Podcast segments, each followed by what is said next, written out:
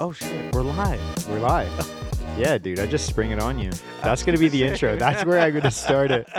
That's where I'm gonna start it. Caught me totally off guard. I was just like, I was just about to ask you. So, what's the topic for today, man? What are we talking about? I don't man? know, whatever you I want, at the man. screen. I'm like, it's already rolling. Yeah, dude, hundred percent. No, I um, I don't know. I never plan topics. Everyone always asks me that when they come on. They're like, "What are we? Ta- what are we gonna talk about?" I'm like, "We're gonna figure it out, man. Right, right. We're on this journey together."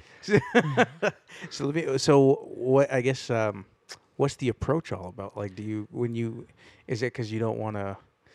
I guess force a conversation a particular way. You don't want to come in it with any preconceived notions. You just want to naturally like let it flow. Yeah, yeah, exactly. And all of the above, man. I like um I sometimes like as well, like if I have like a topic, like I'm like, oh, let's talk about like internet censorship. Yeah. And then we go off for like 40 minutes about another topic, but it's way better. Then Right. I'm like, well, I just like that conversation better. So Right, like, I don't want to like, you know, most of the people I talk to are pretty solid at conversations. So like, I just like seeing where it flows. But right.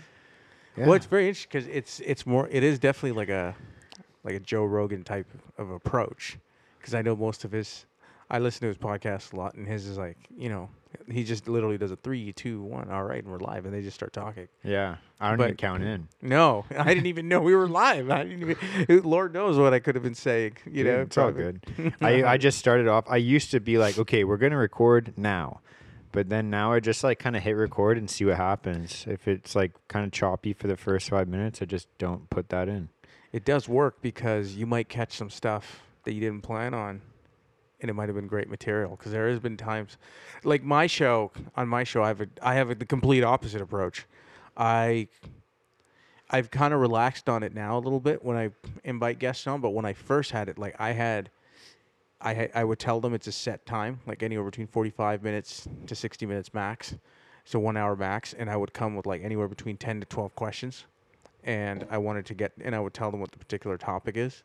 And I think it's a fine balance. Like me, I'm trying to find that balance between how much of that approach you bring in versus kind of allowing the conversation to also n- flow naturally. It was kind of weird because uh, when I first did it, I was a little inexperienced. I almost, I would almost cut off the person while they're answering a particular question because I'm noticing the time is clicking and I'm like, yo, I got to get these 12 questions in. We're only at six and we're like 40 minutes in. I got seven questions to go. It's like, really, you should just, if, if one of your questions takes up most of the time, that's totally fine because that's what needs to be discussed. That's what they're on for. You just let the conversation kind of flow.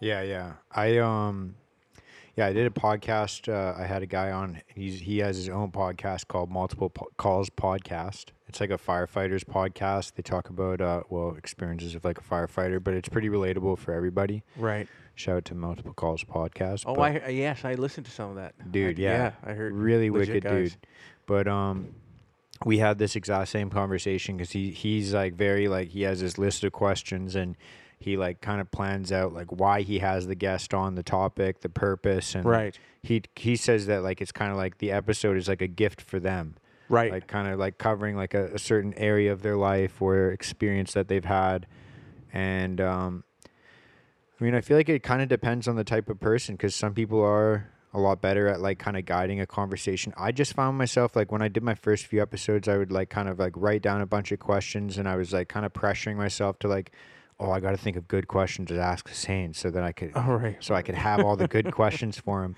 Yeah. And then either like like you said, I wouldn't get to half of the questions or there'd be other things that you'd say. Like for example, that I'd be like, I just want to talk about that. I don't want to talk about what I plan. Like it's right. not cool. Like, right. Yeah, that's the one thing I kind of learned when I was just talking when you were uh, when I was interviewing you and just talking to you. I noticed like I just had to kind of calm down my balance a little bit in the sense we're trying to making sure I get all the questions in. If you have now, I just have like you know you want to keep five six questions in mind, but this isn't like a job interview. Yeah. You know what I mean? Like it's not a job interview approach where they ha- they're like marking down your answers and stuff. It's just it really is to have a I mean I just enjoy conversation. I really do. I really enjoy that's my favorite thing to do. I just love speaking to people and talking to people and getting to know people. And I find that's what I just do on my spare time. Like if you ask me like what do you like to do? I mean like I just love sitting around with my friends and some of my closest friends. Some sometimes I talk to random people all the time. Yeah. You know what I mean? Give I give people lifts in my car like from the bus stops and stuff just to get to know people and stuff like that. Really? weird. That's yeah. sick. Yeah, well, that one actually, I don't really mention. I I don't even know why I mentioned it, but it's just something that I've done. It's just it's I do it because so for five years of my life, I had like a terrible record with ICBC. I couldn't drive for five years Yeah. legally. I should Yeah. say. Right. so I remember just and I would just bus everywhere. Like life on the bus was shit Yeah. for me at least. I really love driving and like one of my favorite things to do is just go on a cruise to relax. So when that taken was taken away, it was a really shitty show. And sometimes like I'd be at the bus stop and it'd be pissing rain and it's cold. I'd be like, yeah, it'd be nice. Someone just like gave me a lift. All these empty cars. I don't Yeah, yeah. No, I feel but you. now I'm just like I I do it rarely. I mean, it's not something I do every weekend or like every afternoon. But whenever I if if I see an opportunity, like someone's like open or chat or whatever, throw out the uh, uh throw out the offer. And so far, I haven't had anybody say no. It's usually like old ladies carrying groceries and stuff from the store, or random kids from students like going to school and stuff. You're like, yo, you want a lift? And they're like, uh, sure. Yeah, yeah. But I don't like. I usually like. I'm not gonna walk up to somebody. Hey, I'll give you a ride. That's kind of weird, you know, because you're taught as a very young, at a young, very young age. Don't, Don't just get- into a car with a stranger. Is the dumbest thing you could do.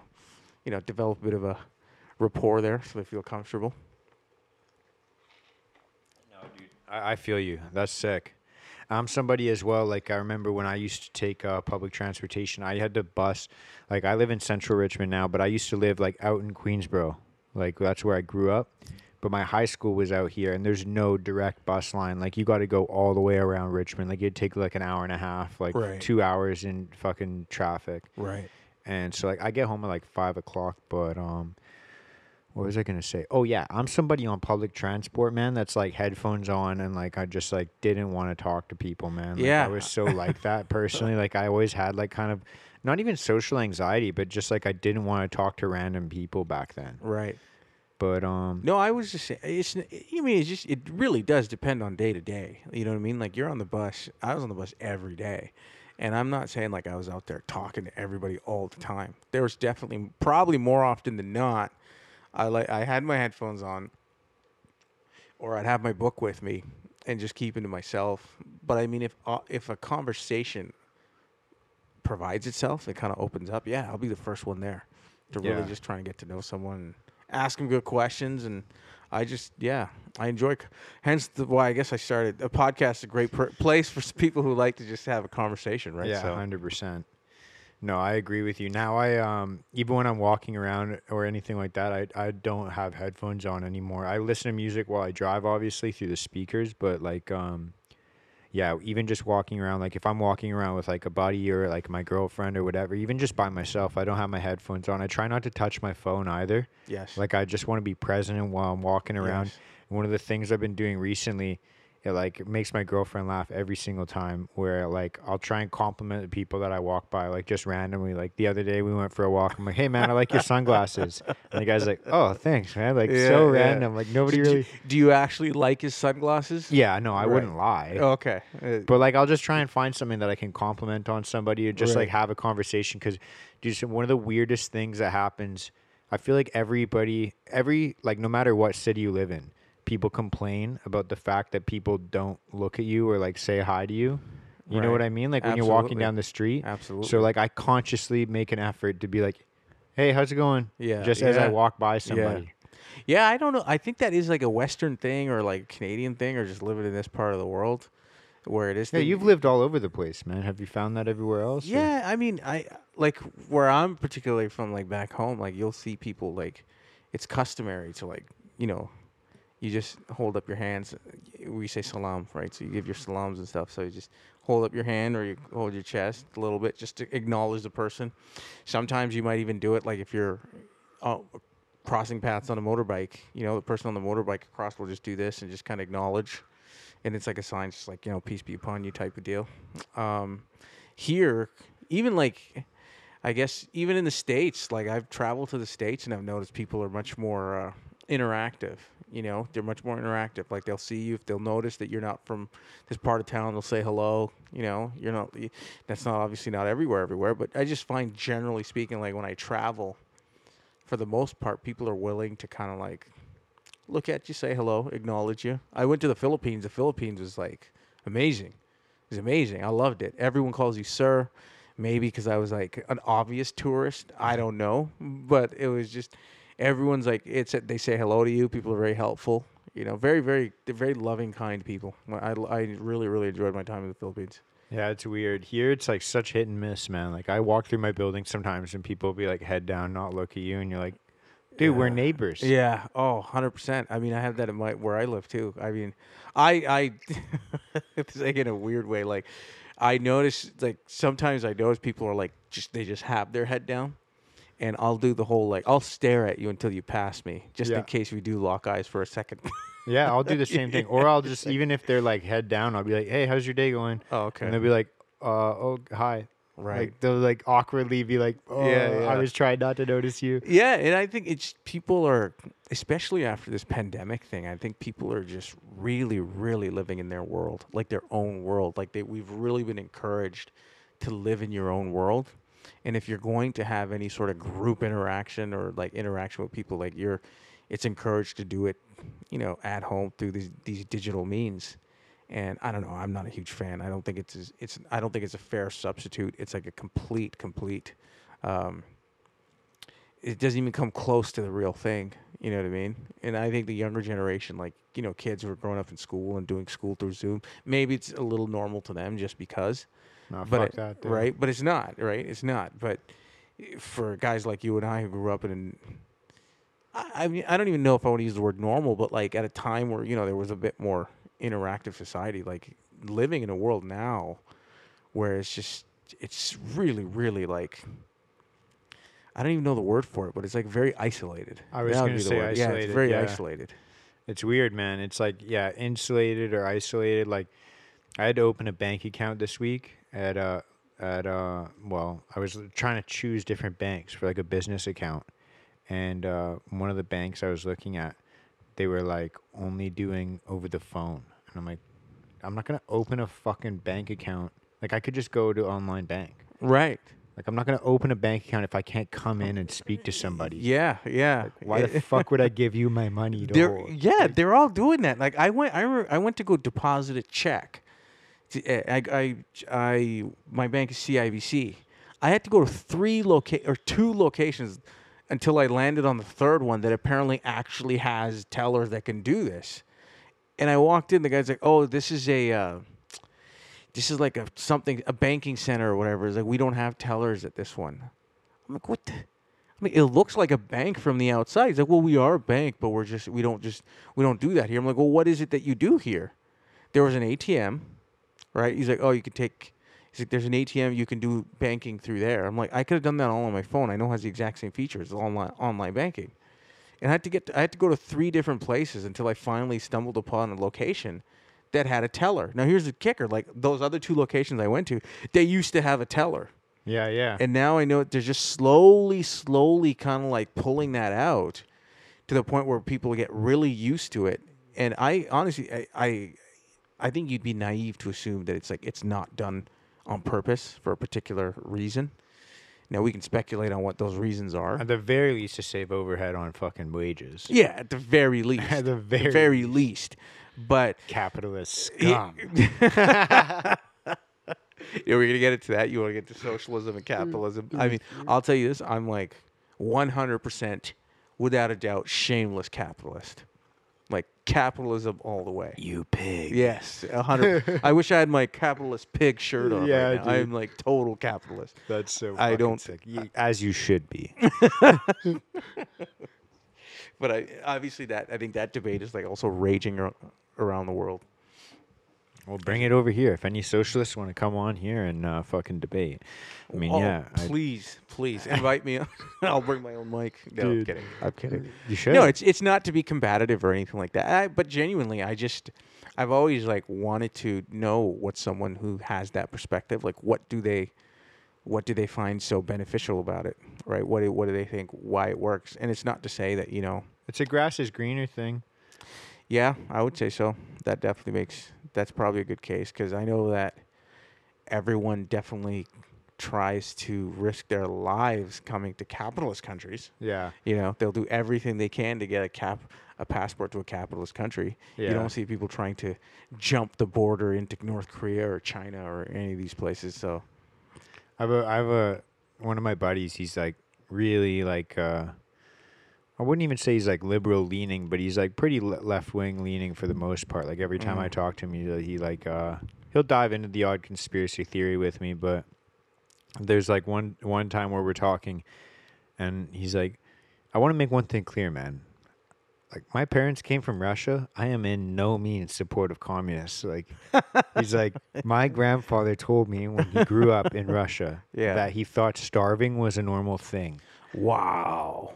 He thought like it was like just a regular feeling to just be hungry all the time. Jeez, man. You see, that is, I, and it's crazy to us, I guess, to think that like being hungry is like is a completely, you know, uh, the idea of some like the idea of a Canadian citizen here unable to meet the, you know, the caloric intake that they need to kind of survive, is, and it's not to say it's not happening here. I'm not saying that. Yeah. But you know, for the mo for the average person, like we we think the complete opposite. Like it's totally normal to go to sleep on a full stomach every night, every single night. every yeah. single night. like the only time I've ever gone to bed hungry is like forcibly like when I was like trying to do a weight cut for like a sport kind of thing. Yeah, yeah, yeah. Actually, I can't even.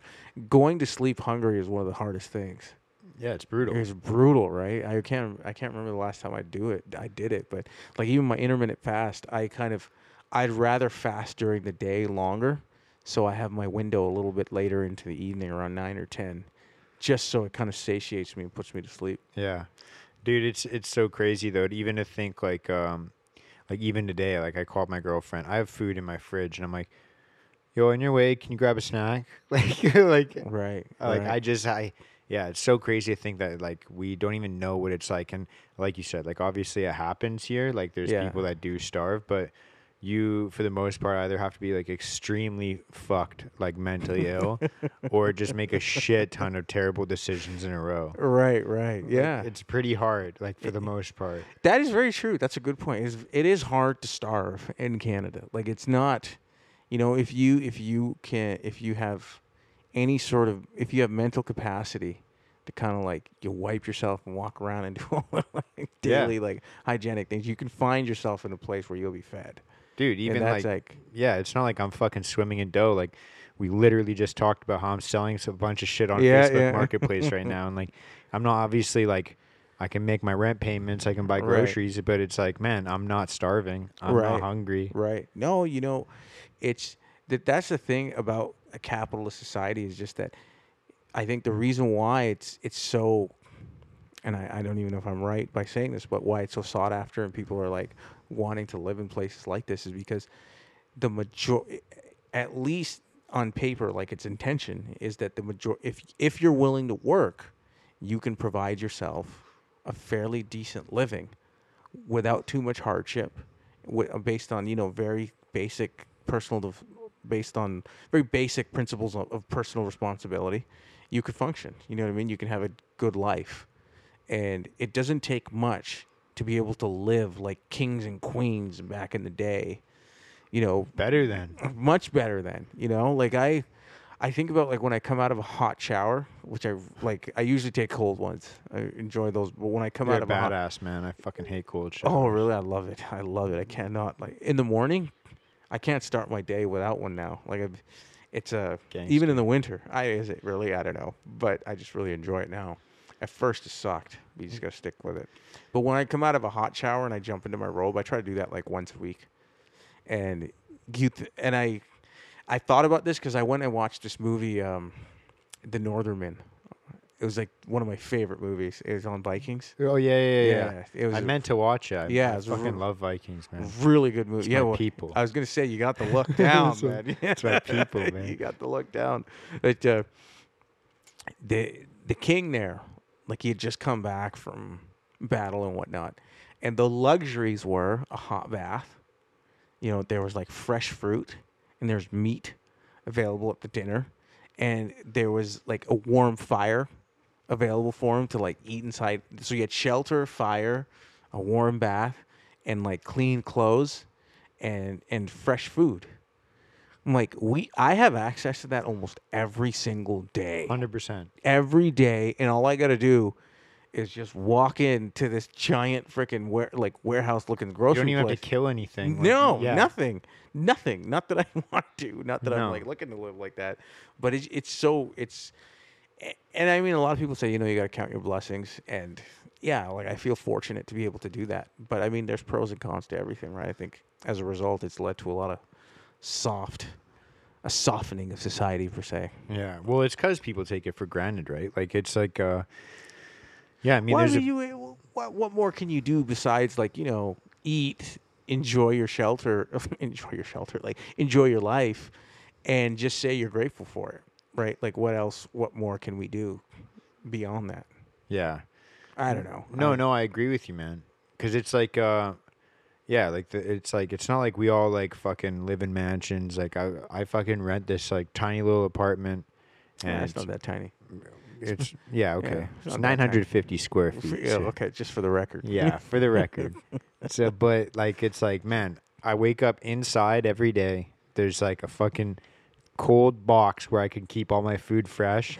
Take it out of a fucking cold box, put it in a frying pan, and turn a dial, and it cooks my meat. Right, right. Like, it, I don't even have to set a fire. Like, it's like, if even if I don't want to do that, you I can put it. collect wood. Yeah, yeah. I can put it in a fucking radioactive box, push four buttons, and it warms my shit up. it really makes you wonder, man. If we ever went with it, oh, like this city, I think would collapse if there wasn't electricity for like two days. Yeah, people one would be day- calling one day or two days, they would camping motherfuckers like Yeah, me. They'll they- be like, "Yo, dude, can you help me?" they would lose their shit. Yeah. people would lose their minds. Yeah, Like, I don't. it'd I be don't- the great equilibrium. yes. I don't think in those type of situations I wouldn't want to be living in a city. Cities are not very like, you know, they're they're great if they're functioning. Outside of that, like the moment anything kind of goes haywire. I think the first hint of that was like when the Rogers network kind of went down for a whole day and the Yeah. payment systems were out, and because I couldn't go pay, you know what I mean? Because some of these machines weren't working. Yeah. I didn't carry cash, and I remember just showing up. They're like, "Oh, sorry, our system's down." And I'm like, obviously, like, it wasn't a crisis. It wasn't a crisis for me. I was like, "It'll be back up tomorrow." Lo and behold, it was. But you think about like I just thought about it in that moment. I'm like, you know, these systems that go down here, when they go down, like the It cripples the us. people are going down with it. Oh yeah, And everyone talks about like Canadians being so nice. I'm like every my thing that I say to people is like people are as nice. It goes as far as the food and the shelter and the comfort that they have, you know, in their life. yeah, When that's gone, you'll you'll start to realize like who people really are. dude. Not even that. Like, think about like, dude. There was so many times in the pandemic where like, people would like just um. Like there was so many fucking times like and, and this is gonna this is gonna age really fucking well come fall and winter time uh, actually yeah, because I- I, was like not fucking about the whole mask fucking mandate and I would go Yeah. into fucking stores and have like fucking people yelling at me Yeah. and I'm like bro Calm the fuck down. I'm sorry. Do you have a job right now so you can pay your bills? You know why that is? Because people spend money here. Right. If you yell at the people that come to spend money here, you're not gonna have a job much longer. No, Like what the fuck is this? Like like you're gonna literally just because some some fucking health mandate comes through, you're gonna lose all your decency. Yeah. Like yeah. you can't just politely ask me to leave if that's really how strongly you feel about it. 100%. You're gonna yell at me. Yeah, no. You you know what I think that's a result of? Not to get too political. I don't know if you have political podcasts or whatnot, but like, we can get into it. I don't give a shit. okay, well, like I just think that that is a result of just a it's a it's a result of people being misinformed. I don't know if it's through the education system or whatnot, because I haven't been in the education system for a long time, right? I You strongly think it's because the yeah but uh, whatever it is there's just there's this lack of appreciation for the entire apparatus and the structures of our society and what holds it all together you know what i mean there's just this lack of appreciation people are just like when this pandemic hit i remember like okay the first 90 days small businesses were expected to stay closed. That's fine. Like nobody really knew what it was. I was not actually, fine. yeah, I was, I was on, I was on board with that because I'm like, yeah, I guess we don't really know what this is, and this is the best course of action. You just, you know, it's better to be safe than sorry. But once the information starts to come in, the data starts to come in, you start to collect the data, and then, you know, God forbid you use your own eyes and your own ears and you see what's happening outside. Like we're six months in, nine months in, and these business owners are being demonized for wanting to open their open their doors to basically feed themselves. For anybody that's like willing, they're not even saying like everyone come in. It's just like for anyone that wants, wants to come in. Yeah. it was the most it ridiculous thing I'd ever seen, and I, I really felt for any small business owner, I don't care what your business was, whether it be like restaurants, obviously got hammered, Yeah. you know, for really unfairly, and whether you were a bike shop, you know, you repair bikes, whatever your small business was, it just to me, you'd be kind of. I- I thought it was anyone who didn't think that they were, this was like a coordinated, like attack on small businesses was being a little naive, because you saw the big corporations, like the big box stores, yeah. You not for a go to second, Walmart. You not can still for go a to liquor second. stores. Yeah, and they barely had any limitations. They tried to pretend at first by like having a line outside. You know what I mean? We're like fucking plexiglass. Yeah. or the the plastic that they put on top of the place where you push your code. Yeah.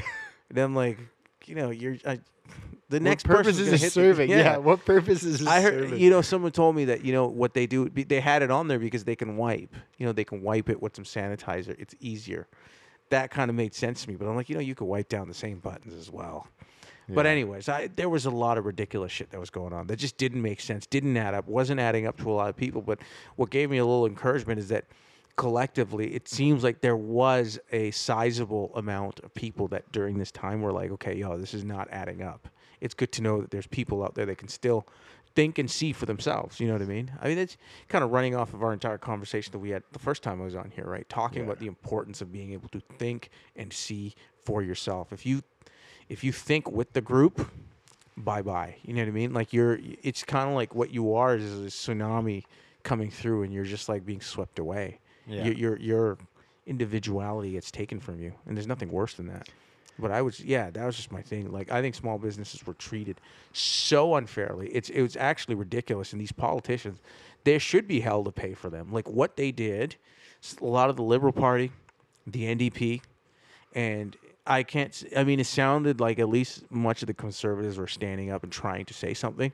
But if we're being honest here, like not much was done. You know? Spineless, Yeah, yeah. this is spineless. Everyone, everyone was talking a lot of shit on their side. But like, why are you there? You know what I mean? Then they come back with all these. Well, the government structures this. You got to go. It's like you're there for that particular reason. You're not here to. Te- don't come and tell me, the people like us, who elect you to go protect and serve them, why you can't get something done.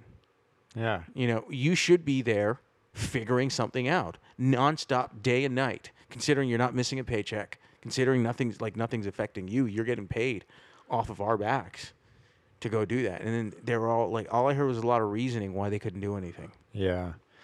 Yeah, it's ridiculous, man. I fucking I really I really hated all of it, man. I can't wait for this uh yeah, like I said, hopefully this doesn't age well, but I have a funny feeling come fall time and winter time we're gonna see either uh some new strains here or some other fucking reason to have some more fucking lockdowns and restrictions and Right. Well, I mean, like it, it'll only go as far as people will allow it to go. yeah. It'll only go as far as that.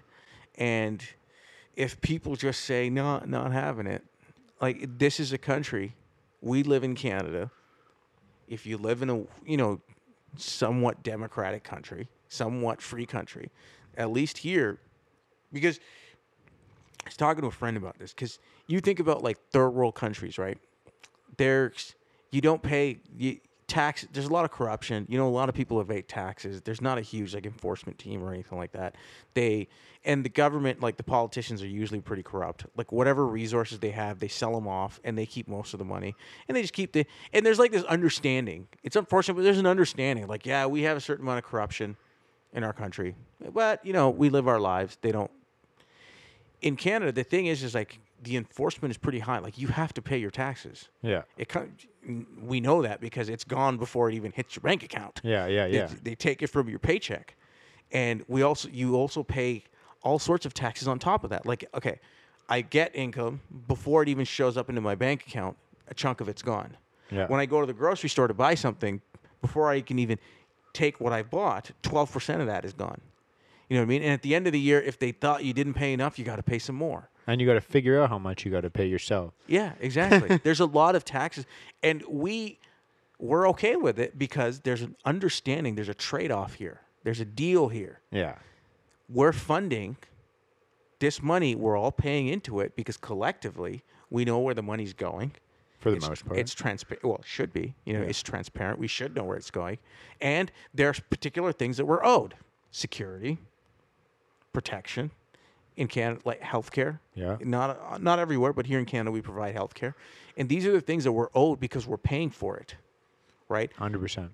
when these business owners were shut down, you know what I mean? Like, and how much, forget about the how much taxes they pay. They do pay their taxes. You do get some write offs. That's just a deal that you get. It's like they're business owners. Yeah. You're also risking all of your fucking money and livelihood. Yeah, and most people do not understand that at all. Like how much you have to put down. And, and as a business owner, like you don't get all these perks that you do as an employee. You don't just sign in and sign out. You know, it's a 24 hours a day thing to keep this thing going.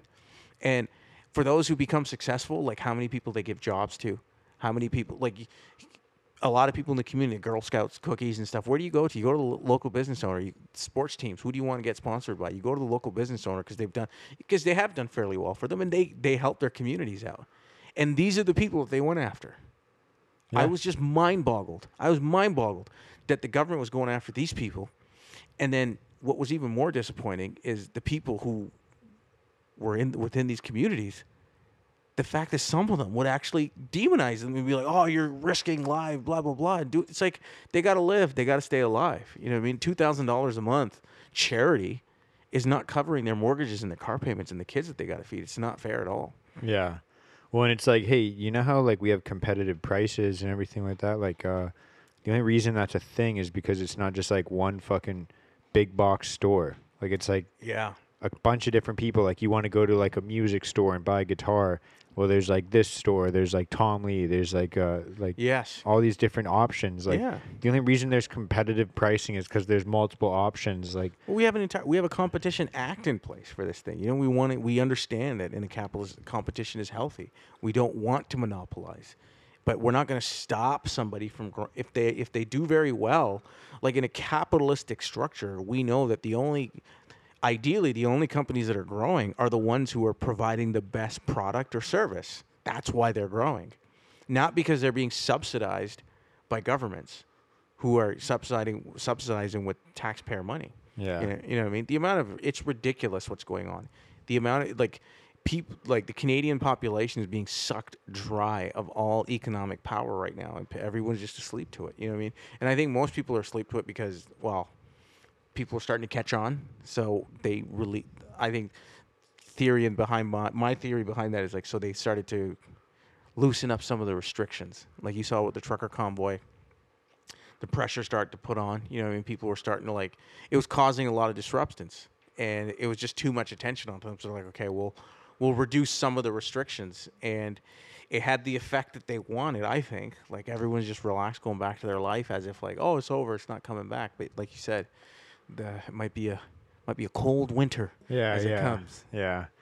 Yeah, and I was gonna say like uh, I know you were saying earlier like you don't know if it's like a political podcast. I think this is stuff like yeah I, I brand this as like mental health self development podcast, but I think it's important to talk about these things because it's like there's so many fucking people because I started talking about you know I actually tried to hold back on talking about this on the podcast and I talked about it a lot on my social media Right. and then so many people were reaching out to me on social media being like, yo, I feel the exact same way, but I don't want to talk about this. Or like, I'm so fucking anxious or depressed because, like, dude, I had so many people like uh, reach out to me because they just felt isolated with their own thoughts and ideas. Right. And it's like, no, it's important to have these conversations because Right. there's some motherfucker sitting out there who's listening to this being like, yo, I felt the exact same way for two years and I was so fucking scared. I never spoke about it and I just felt so fucking depressed. Yeah. Like, one of my buddies literally moved out of BC because he's like, I don't know how to explain to my fucking 10 year old kid that he can't play soccer because he hasn't had a fucking shot that his friends have had.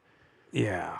Like, it's Yeah, like, this is fucking ridiculous. Ridiculous. I agree with you. 100% ridiculous. like, man, like, and then, and then for like someone as a parent to have to like explain to their friends that and be like, oh, what if I get fucking socially ostracized because I don't want my kid to get this fucking thing when everyone else is doing it no problem. Like it's like it trickles it trickles further and further and further where we're like like you were saying as well, like to be able to see yourself, but also to be able to vocalize yourself. Like if we don't if we're not able to like actually Yeah. speak about our opinions and be like, "Yeah, I'm just gonna say how I feel, like those things eat, eat us alive, man. One hundred percent, one hundred percent, and that's what it's. That's what it takes. I think when you are comfortable with yourself, you do see yourself. Being able to vocalize and speak up and stand up becomes a lot easier. You have the courage. You, if you do that first, you know what I mean. And I listen. I I do think there was just some. There was some good stuff by accident. You know, it was a byproduct of the pandemic that came through. You know what I mean? I did. I think it did kind of expose much of the mental state that much of the country was in. You know what I mean? You isolate people for like two weeks and stuff. Because much of the world, you know, our jobs and being able to go do all these activities and stuff that we all consider to be life, they really are a distraction. They can be if you're not, if you don't really know yourself. And all of a sudden, all of that gets taken away from you. Um, it's it's it's frightening. It really is frightening. it's a very frightening deal, and that's why I know that I know a lot of people who got the vaccine just for the sake of being able to participate in society. They didn't want to get it. Yeah, I shouldn't say a lot. It's not like I know millions of people, but at least what I mean by a lot is like my circle group, of yeah. individuals that I know, acquaintances, and just people that I know.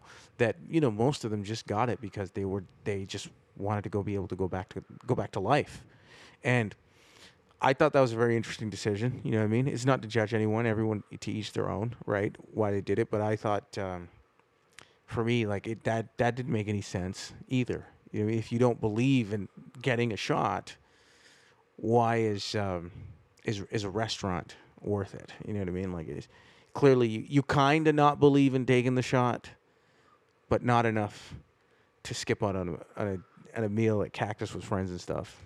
Dude, I, don't think personally, I do think that it's more, it's less about, oh, I didn't want to go, not go to the Cactus Club or like fucking Boston Pizza or whatever with my friends. I think it's more along the lines of like, I didn't know how to tell my friends I couldn't come because I don't agree with them. Really, that was a thing that you heard.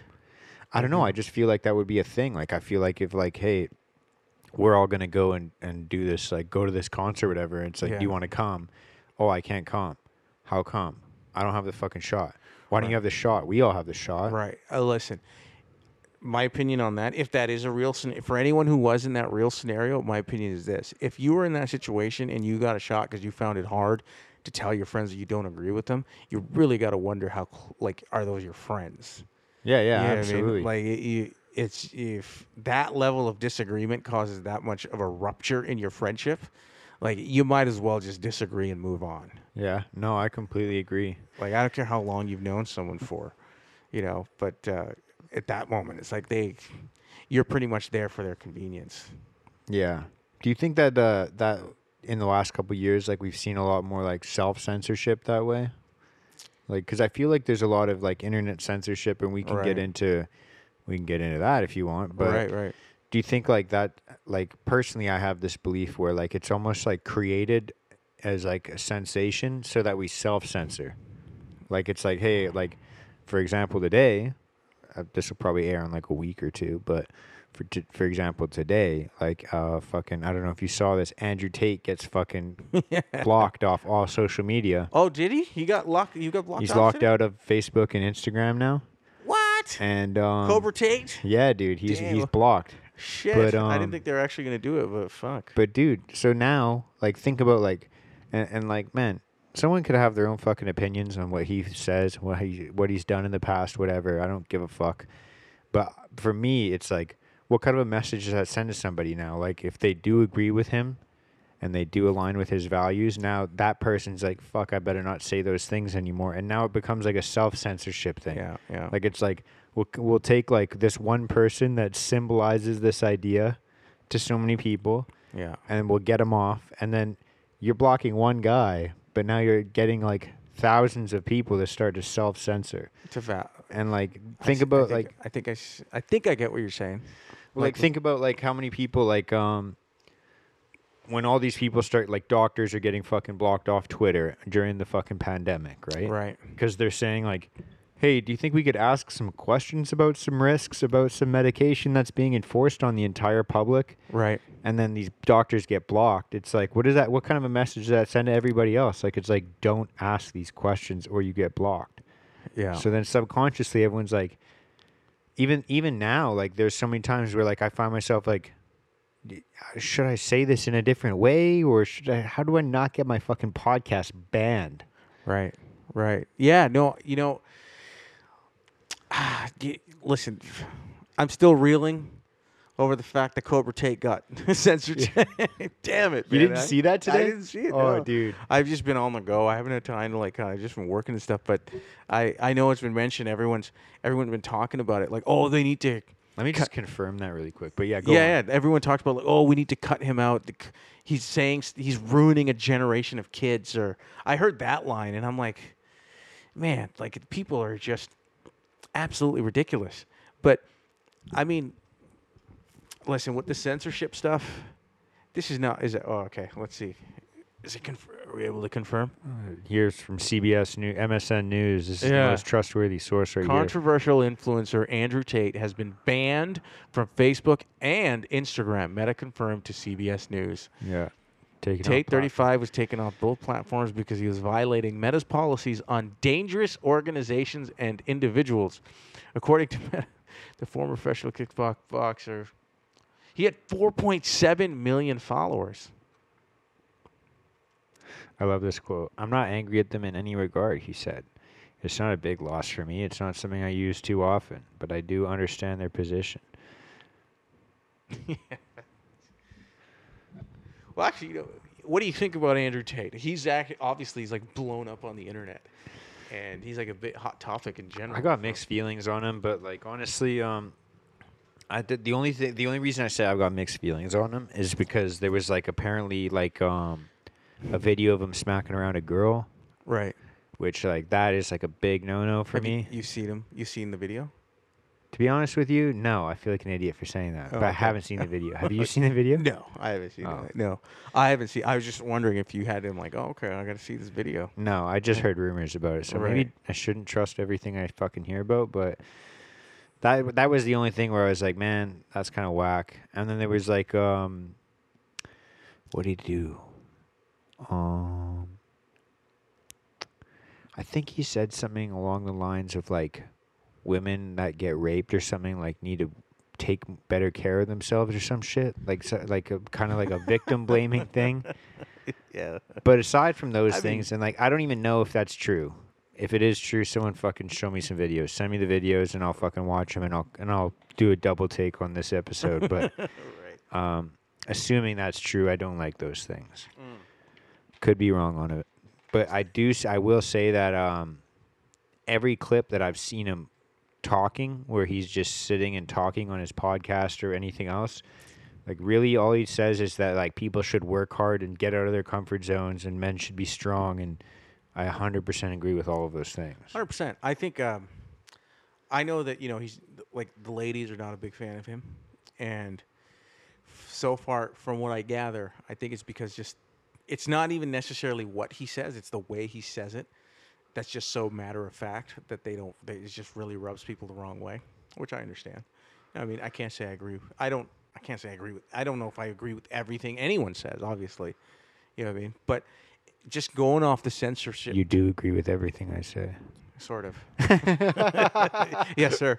Um, but um, it's the cen- going off the censorship topic. It's like I don't understand how this makes any sense because when you censor someone because you think they're saying stuff that is so horrid, so bad, so terrible, like if it's if it is true, why not just put it to the test? Why not just put the litmus test and let it be to the people? Like if people see if they agree with you, they're gonna turn it off. They're just not gonna listen to him. Yeah. They're or, and it's not just with him; it's with anybody. You know what I mean? If they're if they're that terrible, because a lot of people who get censored, they're you're telling them, hey, we need to take him off because he's dangerous, or we need to take him off because of this, this, and this. And my biggest issue with that is like I don't I don't know about you, but I don't like when someone determines what I should hear and should not hear. 100%. And I think everybody should have that attitude. And for me to think that, oh, I somehow like I I should determine who should be able to speak and not speak because I think I know what's good for other people. Like you should be offended that someone that should offend you the most. I think. I don't. Yep. I don't even think you should. Anyone should ever be offended. But at least it should be like you should at least start to think for yourself. Like, hold on a second. Wait a second. I can think for myself. Before you cut this guy out, I want to be able to hear. It doesn't matter who it is. Like right now, we're talking about Andrew Tate or whatever, right? But like same thing, like what they did with Donald Trump. Same thing. Before someone decides for me what I what's right and wrong and what's bad, it's like uh, you might want to get to know who I am first. You know what I mean? And even then, if you do know, you shouldn't be trying to like dictate what other people hear. That's what people like. That's that's not freedom. That's not Canadian. That's not what like that's not what I grew up with here. You know what I mean? Like at least not knowing. I'm sure it's happened on some level, but right now it's just it's just blatant. Yeah. It's not even like they're not even playing around with it. Hundred percent. And then there's also the idea of like, uh, well, there's two things. The first one is like sunlight's the best disinfectant. That's what they say, right? Or the the I don't know what the saying is. I don't know if I just fucked that up, but it's like if the if what he's saying is like fucked up, then yeah, like you said, let it be said so that everyone can be like, yo, we all disagree with that, Yeah, yeah. right? Like Yeah. it's like why don't you just let the bad ideas be heard so that we can all just disagree uh, with the bad idea. Yes, because and and you cannot insult the people that you're trying to save by saying you're too stupid to see To decide what's yeah, good this- or Yeah, bad. what's good or bad. I know. So you shut up and you listen because I I got your back. Yeah. You know what I mean? And anyone who does agree with that and they get happy when someone gets censored, it's like, "Oh, they finally did it." It's like you might want to uh, question the people who are censoring, you know? It's like Wait a second! Like, who are you to even tell me what I should and what what I shouldn't see? Anyways, you know what Yeah. I mean. It's no different from the person that they're trying to censor. They're the exact like when you. I think if you're censoring someone, you're worse than the person that's saying the degi- you know deplored these terrible things mm-hmm. because who are you to mute? You know, we talked about playing God last time on the last episode, right? Oog should not do that. This man is as long as you're not physically hurting anybody, and I use physically very, very like intentionally Yeah. if you're not physically hurting somebody and you're not physically after them and you're not trying to go like you should be able to say whatever you want whatever you want it doesn't matter how it hurts somebody or offends anybody Yeah. that's my personal opinion No, I 100% agree with you, man. I uh, because if words hurt i mean man you got something coming for you in life well, uh, there's um, I can get back to that because I I think um, what was I gonna say first? The first thing I was gonna say as well is um, censorship doesn't even work. Like it's so funny when the people oh do this it shit. works well, oh sorry i guess what do you mean by it doesn't work I mean, he gets fucking banned off everything. Like say like Facebook, Instagram, etc. And then I think that's interesting enough to bring up on my podcast, which is then going to have clips posted on Facebook and Instagram. yeah Like it's like we, they just generated more conversation about the guy. i see what you're And saying And then yeah, more and more people are going to hear this yeah obviously not a massive crowd follows me yet, but it's Yet. like I'm not the only podcast talking about this. And Yeah. this is going to be aired in like a week and a half, probably 2 weeks from now. right So like there's probably going to be like 400 podcast episodes well, within the is, next day and a half he's always talking about this. he's always joked that it's hard to censor him because he's saying it all on all everybody else's podcast. You can't shut them all down. Yeah. you know because he's on there. He's he's all over the place. You could I'm sure you could still find him all over YouTube and Oh, and draped all over Instagram. but how many people are going to hear this- Yeah, How many people are going to hear that he got banned And now and they're gonna be go like after his message. I want to go hear what he had to say. yeah, yeah. Who's this guy getting banned? I, see never even heard of him. Yeah, exactly. I see what you're saying. It's counterintuitive. Yeah, like it's like you're drawing more attention to it. easily, easily. But I think people who Meta and these, you know, Facebook people and these politicians are so out of touch with society that I do think that when they sit there and they do these things, they're like, well, obviously they're going to listen to us. if Facebook says this, we know our followers trust Facebook or these politicians. Like when I say this, they're obviously going to think like they really think little of you when they when they start to do that kind of stuff, where they block out certain people that you shouldn't hear. You know what I mean? Like they're playing mommy and daddy for you. It's like you're an adult, or at least I think most people who are listening are. And if you're an adult, you should want to come up with your own conclusions.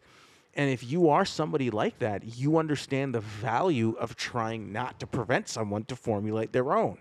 You know what I mean? Because if you're formulating someone else's opinion for them, like what, what is the, po- what are we doing here? You know what I mean? We're just becoming one giant like group, and that's not. I don't think that's what life's all about at all. You know what I mean? If, you, if we all become one giant group, it's. Can you imagine just everyone agreeing with each other? Two plus two equals five, man. I've already known that. I love that, dude. No, dude, I uh uh what was I gonna say? I I fucking hate that, dude. The whole like groupthink thing. It's like so fucking irritating. And it's like uh, I I agree with you, man. I think a lot of it comes to like um like intimidation. I like the intimidation factor of like, hey, we're gonna censor this guy. So if you have any views that are aligned with that, shut the fuck up about them. Or Yeah. you're gonna get banned next. Yeah. Well, I mean, you used a very interesting word, which is intimidation, and I, I, I, like I, I really look at the world today and just how easily people are intimidated. They're so easily intimidated, and it's so sad to see. I think it's really sad to see how easy it is to intimidate someone. Like a perfect example was the vaccines. You know what I mean? You were in- everyone people were intimidated by it, and that's why they got the shot. Mm-hmm. The idea of not being able to go to Mexico next summer or the next winter freaked people out. Or fuck, half these people that are employed by the government, they're like, I'm gonna lose my job. Yeah, yeah. It's and they were easily intimidated. You know what I mean? Because that wh- when someone's tr- some I think when someone s- tries to start to do that kind of stuff, which is you know impose their will and really try to control a population, that's that's like evil. It's evil control. It's coming from a. It's not coming from a good place. If people are trying to control you. But the thing about that is the good news on that is that evil doesn't really have much power in this world. It really doesn't. All it has is intimidation. Mm-hmm. All that's all it really has. And intimidation is like you ever played a sport, like you ever play rugby or Yeah, football. yeah. Intimidation is just purely the guy across, before the ball is hot or before the play starts. They're just looking at you and staring you down, and if they they'll only affect you in that state if you allow them to. I mean, I used to play rugby like back in high school, and I've had some football uh, and played a lot of sports where guys are like that's what sports all about. You're trying to intimidate, right? But you know the real power is playing the game. The real power is in the game. Your skill set. What do you have? What can you do on the field? Once the game starts, the intimidation doesn't even matter. But that's the thing. I think people have been intimidated right out of life. They're not even playing the game anymore. They they're just too afraid Yeah. and that's and that's really what it is like intimidation only affects you if you have fear and if you have fear you'll be susceptible to it Yeah. And so, like, how many people do you think like uh, were impacted by things like that? Like, or what do you think is like the differentiating factor between like the people that you know kind of fall in line with these things, or maybe it's family pressure, maybe it's political pressure, maybe it's media pressure, like all those different things. Like, I, there was fucking so many of my friends. Like, I think it was like the 2020 Christmas or 2021 Christmas, where like literally four or five of my friends came and celebrated Christmas at my parents' place with us because they Right. weren't allowed to go to like fucking holidays with their families because of Because- like the vaccine and shit. and the families told them not to come They're like, hey, like grandma's coming by, so like you can't come by because like so and so says that Yeah. you're gonna be dangerous. right right And it's like, how many people like? What do you think is the differentiating factor between that? Because it's so weird to see. Like, hey, I don't agree with this, but I'm gonna do it because otherwise, like, my mom's not gonna like me anymore. Or like, fuck, it's just such a weird phenomenon, man. I've never seen anything like it. like the differentiating factor between individuals who Yeah, fall in line or kind of like, and hey, can we just have this conversation and can Right. we like maybe talk about it, kind right of thing? versus the group that just says no like i'm i'm just gonna follow Yeah. because right uh, it's a good question man i honestly think i th- i think um It's very clear, very simple. It's not. It doesn't have to be complex. I think it's to me. I see it as plain and simple. It's either it, an individual knows themselves, has a self, and can see themselves and knows themselves, eh, or they don't. If they don't, you fall in line. If you do, you're going to question. Right? It's just that simple. It doesn't have to be any more complex. And I think a lot of times, like people see people in their family and stuff, and they fall in line. Like, well, no, they they're a doctor. You know, this person's a doctor. That's why they know all these things. It's like maybe I don't know, but ultimately, if you, I think if you really boil it down, if you really boil it down, individual, because you can't. There were plenty of doctors who didn't agree with this. You know what I mean? And I think though, again, once again, it goes down to the doctors who went along with it, and then the doctors that didn't, or athletes that went along with it and they didn't. Celebrities that spoke Shout out. outs to Kyrie Irving, man. Ky- yeah, Kyrie. Everywhere that I started to notice is like I started to notice a trend where it's like the people who were at least wanting to question, not even the people who didn't believe, but just at least wanted to question.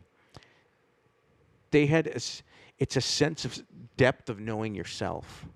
The deeper you know yourself, the easier it is for you to not fall for the surface level lies that come. If you know yourself only on a surface level, yeah, right away. Right away when they scare you with like these videos and stuff and like all on the news of coronavirus, you're just gonna be like, okay, yeah, give me the gloves. I'm gonna run get some toilet paper and sanitizer, and we gotta hunker down, right? Yeah. Versus everyone else, versus the other people who have an understanding of who they are and they've lived a life of self reflection and like, it's not to like you know talk down on anyone. It's just the, I think this is just the way it boiled down. Yeah, yeah. Yeah, it's kind of weird how it all went down, man. I'm I'm very uh I don't think it's weird at all. I think it was very clear what was happening. Like I honestly, like when it came out, I'll be honest. When I first started, like the first week when it came out, like I was in the Philippines, um, in 2020, early 2020. Came back, like I think it was like three weeks later, the whole world shut down. So when I was in the Philippines, I remember being at that airport, coming back home, and that's like when people were being pulled out of lines and be like, "Oh, your flight's canceled." It was like beginning then. February, March. yeah, and I was something it was like January, late January, Oh yeah. and I was re- or early February. I yeah, was yeah, yeah, it happened over there earlier Yeah, than it did here. well in Asia, like it was getting a little. They, they were telling you if you're It from popping off, dude. yeah, it was it- lit. I remember that people like who had a Chinese passport were literally being pulled out of line Yeah. to their flights, and they were saying you have to come over here. Well, I don't know what happened to them afterwards, but it was like, I'm like, I just want to get through security, get on this plane, and come home. you had a good passport that day. oh man, kissed it a bunch of times.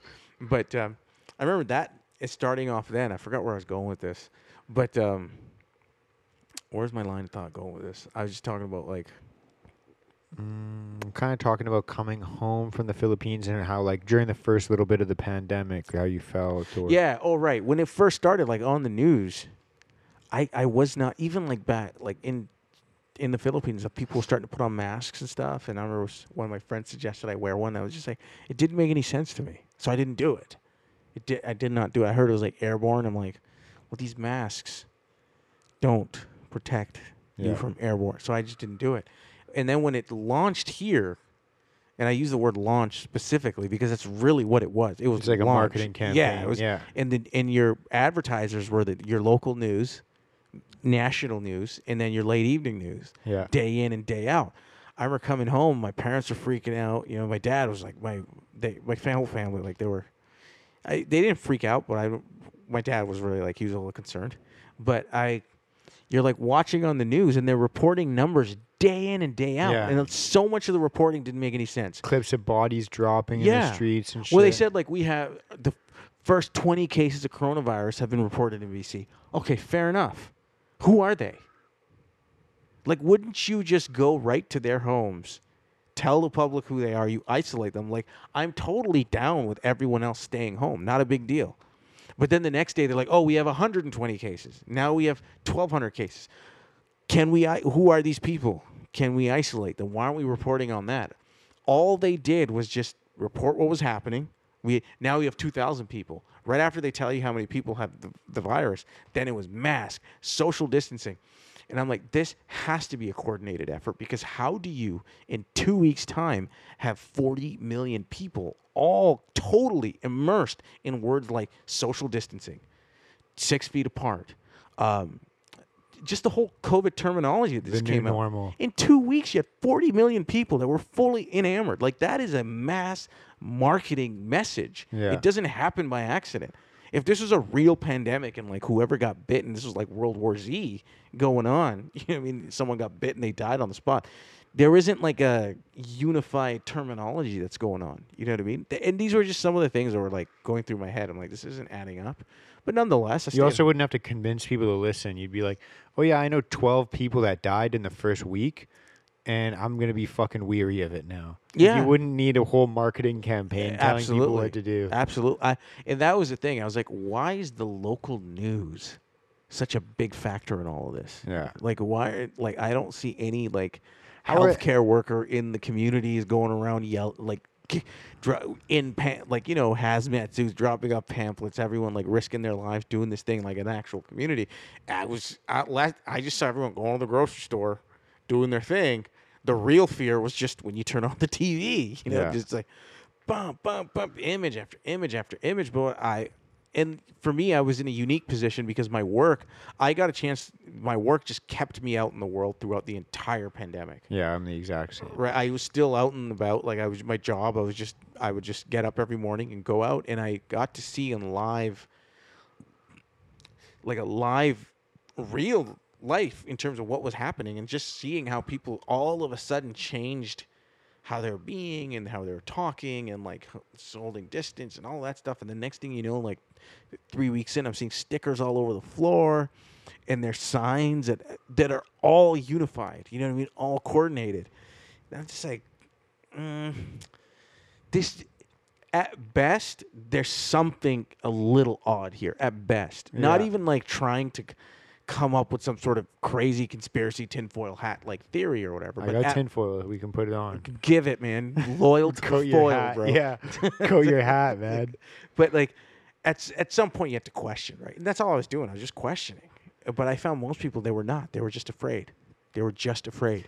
I think a lot of people were questioning, but they just didn't want to say it. Like I kind of fall in the line of like this whole like fucking quote unquote like like wh- whatever they say is like the small fringe minority is actually like the silent majority. Like it's yeah, like, and this honestly, the term silent majority, I think, is really stupid. I agree. It really is stupid. Like you're the majority. Yeah. Why do you have to be silent about it? If you're Yeah. the majority, open your damn mouth. Have some courage.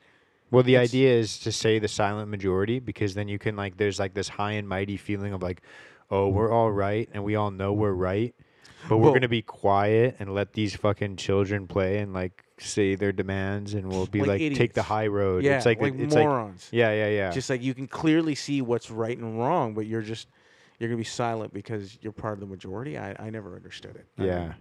The weird thing for me was when I was watching the news and like you hear the same thing from every single channel. It's like, how did we find the one message that everybody aligned on? Yeah. And Yeah. and if there's anything else that we universally align on, we never talk about it. Yeah. Like like gravity for the most part, we can all agree that gravity exists. How many There's no times debate, yeah. how many times do we have like gravity warnings and be like, yo, if you walk too close to the edge of a fucking really tall building, right.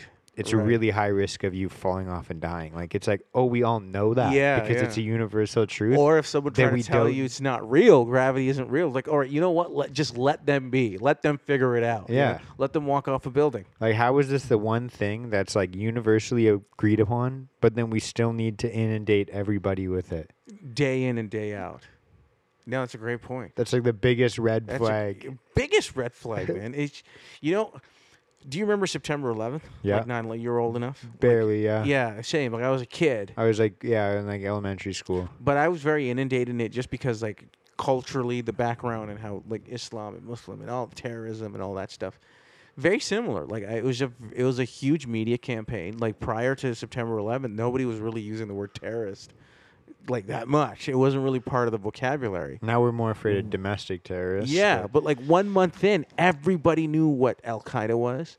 Everybody knew who Osama bin Laden was. Everybody knew what terrorist was.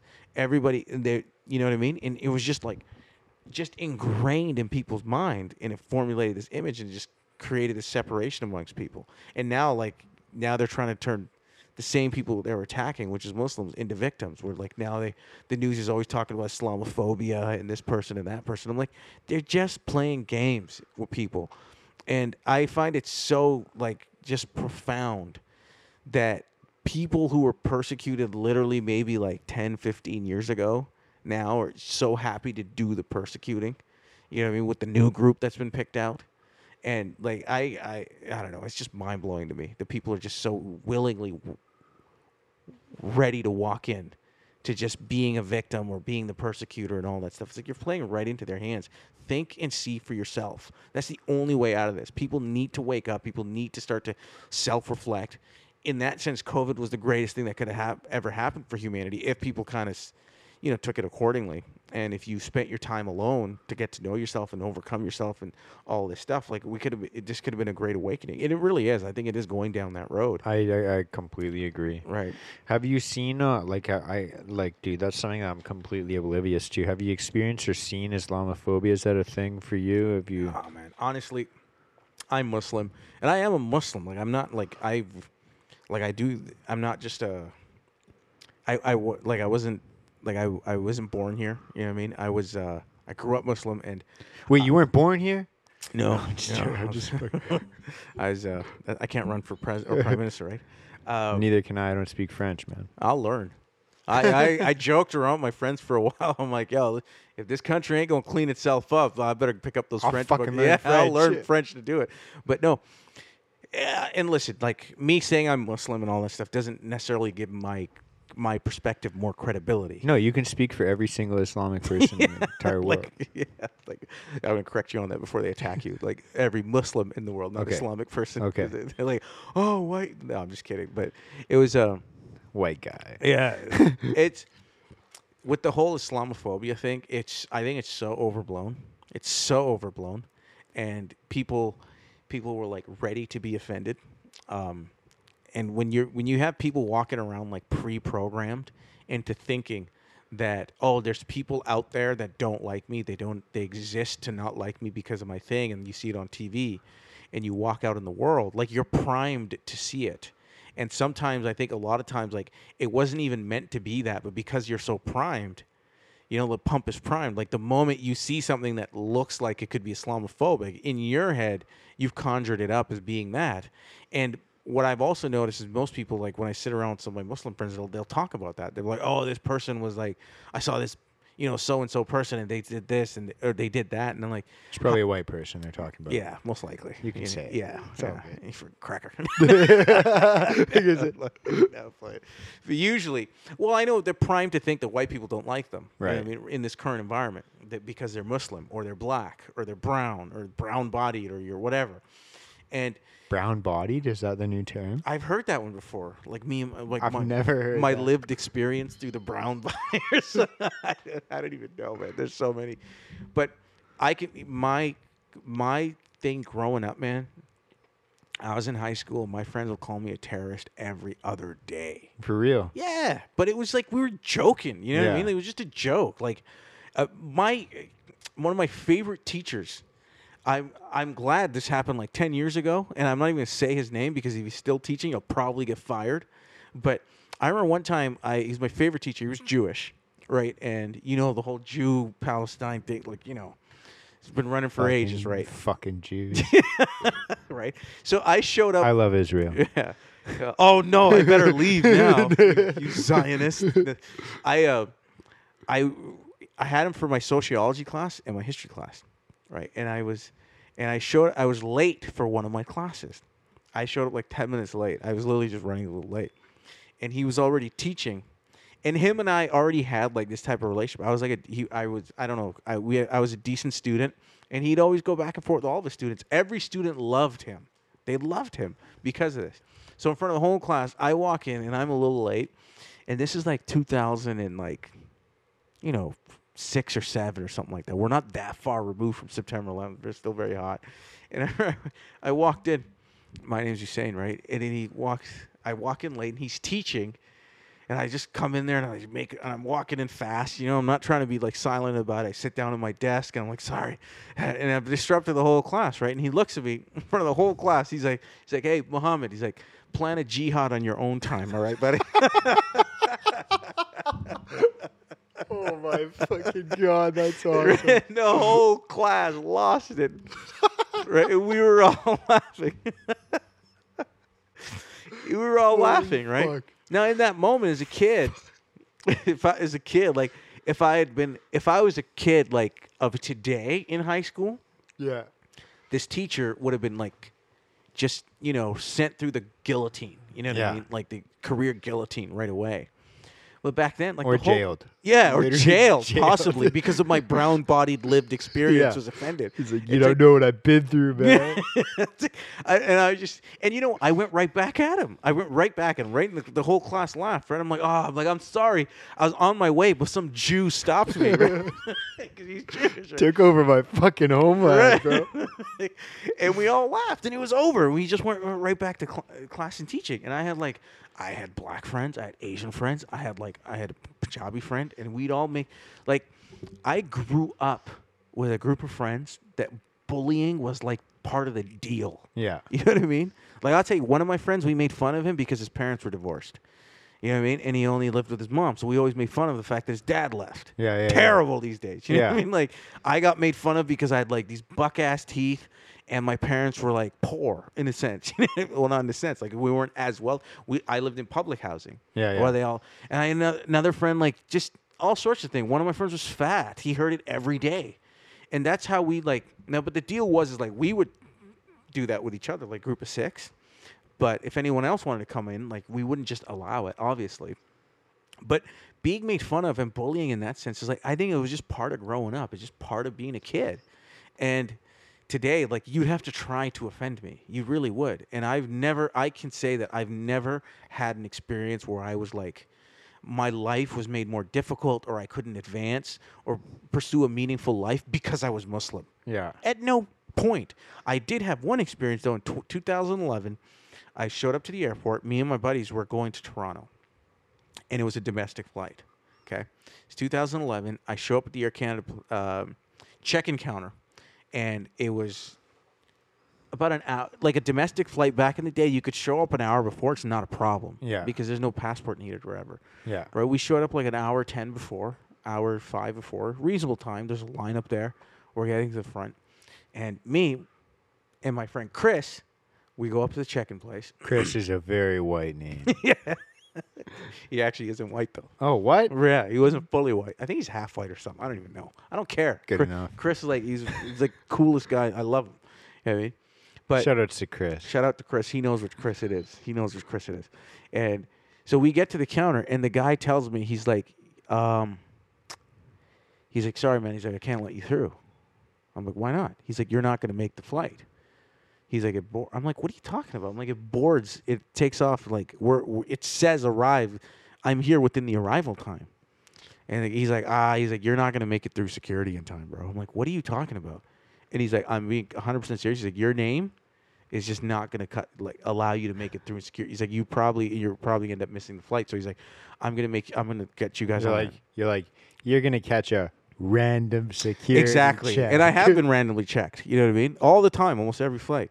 But and I was looking at him stunned that he would just like openly say, yeah, because of my name, it was a secure like security just would take a little bit longer with me. And I understood it. I got it. You know what I mean? It wasn't the first time. Usually, but I didn't think I'd have to show up like two hours earlier. Yeah. Uh, But and I was just like, but and I got annoyed at this point, right? I'm like, okay, well, he's like, but but where I lost it was where he said he's like, I'm gonna have to put you on another the next flight, but we had to pay an extra 200 bucks to get on the next flight. And Like, like, and Chris doesn't have this problem. yeah, bro? right. And he literally said that. He's like, I'm like, what about him? I'm like, he, we're on the, I'm like, we're, we're at the same ticket or whatever, right? We're traveling together. He's like, he'd probably be fine. He said that. Yeah. Right? He said that, and I'm like, I'm looking at this guy. I'm like, holy crap! I guess, I guess this is like a. You're like, are you the gatekeeper? yeah, man? I'm like, is this some sort of like Islamophobic moment in my life? But to this day, I don't even consider it to be that. It was just, you know why? Because the guy across the counter was full blown like harshest Arabic Arab accent. He had a Muslim name to like the core. You know I mean? Yeah, So yeah. I'm like, if anything, it was this guy who was like that was He's like forewarning. He's like, bro, I have to deal with security checks coming into work. like, right. he's like, trust me, Yeah, I know this guess crowd. Borderline, that would be like an Islamophobic moment in my like 30 years of life here in Canada. But like, it was, it was another Muslim guy across the counter, and I remember like we were really annoyed, obviously, for missing the flight. No but it was, shit. but and then we didn't get on another flight for, and we missed a full day of our vacation because the flight was so late. oh, you actually didn't get on that flight. No, I actually didn't get on the flight. We didn't get on that flight. We had to go for a flight that was four hours later, that ended up being delayed for another eight hours Fuck. and I had and I, we were also like two hundred and seventy eight dollars additional out of pocket to make that flight. Very very like annoying situation, but I just I I never equated that to being racism. I didn't immediately jump to like oh my god, you know this is a racist thing or blah blah blah and. It's just I think this whole thing right now is just people's brains are primed. I know people like I know friends of mine that have grown up and all of a sudden they they they think racism is rampant, and they they think white people are this, white people are that, and I listen to them like, you're borderline kind of like losing it with me. You know, it just it doesn't make any sense because ten years ago you weren't saying this stuff. You got to ask yourself why now, because the only place where I'm hearing and seeing this whole topic of racism and Islamophobia and like you know whatever all the other f- isms that are out there, the only place where it's prevalent the most is in conversation through media Instagram, whether it be gonna say. Instagram or Yeah. podcasts or CBC or this and all that stuff. Because every time I go say hello to a white person, guess what, man? They're just fine with me. And when you say that to someone who feels like they're a victim to it, they'll be like, "Well, yeah, that's fine, but like it's it's ingrained in the system. It's the system. It's yeah. like where in the system?" And they can't seem to give me an example of it where they like the system somehow blocked them. This is I'll go on record, honestly, I'll easily go on record saying this is not a racist country. It's, it hasn't been racist for a long time. And today, if you live in Canada and you think you're oppressed because of the color of your skin, you're, you've really got to look in the mirror a little bit more. Like in terms of like you've been primed, you've been duped. Somebody wanted you to think this way, and you got duped into it. Yeah. And, and nobody's gonna tell me that I live in a racist country. Fuck out of here with that shit. Yeah. Yeah, man. I and you can take that one to the bank. yeah, no, dude, I Like, fucking seriously. love that, man. Like- I love that. I'm glad. Uh, yeah, dude. I And believe it or not, like honestly, you as a white person, I'm sure maybe sometimes you feel a little like, can you know, maybe you got to like walk on eggshells around immigrants these days or whatever. I tell you what, honestly, man, most people do think like this. They don't like, they're not. Most people are not like hateful towards white people, like immigrants and stuff. That you do have the, your small group of people that have been duped and primed by mainstream media, but for the most part, man, this is what Canada is. This is why I love this country. This is why I wouldn't live anywhere in the world. You know what I mean? It's just this is what the country that I grew up in. Like I'm about as Canadian as the next kid. You know what I mean? like Yeah, I yeah. love hockey, but I also love my family and my culture and my religion and all that stuff. I've like, but I love maple syrup. Like it's just it's all part of the freaking deal. The- I grew up here. I love Canada. This place is like one of the most amazing places to be in. And if we don't like slow down on all this nonsense, we're about to lose it. Oh, yeah. And. I don't think people realize that, like how close we actually are to losing it. It's pretty crazy, yeah. It's funny too that you uh, you mentioned that because I know like a lot of white people are like that, like where they're like, like they kind of say these things or they they literally agree with everything you just said, Mhm. but then they would never say that, right? Right, I which is, understand it. Which is the true reason why I had you on. no, but it's like um, hundred percent. I agree with what you're saying because like, dude, I grew up here in Richmond, man, and like Yeah. for anybody that's local to Vancouver, you know, I'm like the only fucking white kid in my class, bro. Like, like it's like, and, and Right. like out of all of my friends, it's like. I probably make the least amount, man. Like, there's a lot of different things that you can Right, compare, like in terms of like quality of life or like uh, finances or I don't know what you want to fucking say, like, because I don't even think that we deal with like the same fucking police brutality bullshit that they have in the states. Like, it's like I feel like everyone's pretty fucking safe here, man. I don't think that 100%. color of anything. Hundred percent. But Honestly, it's like, dude, the thing that fucking irritates me too is like, bro, it's 2022, and we still fucking live in a world where people, and it's gone the other way now, bro. Because this is the way I think of it now, where it's like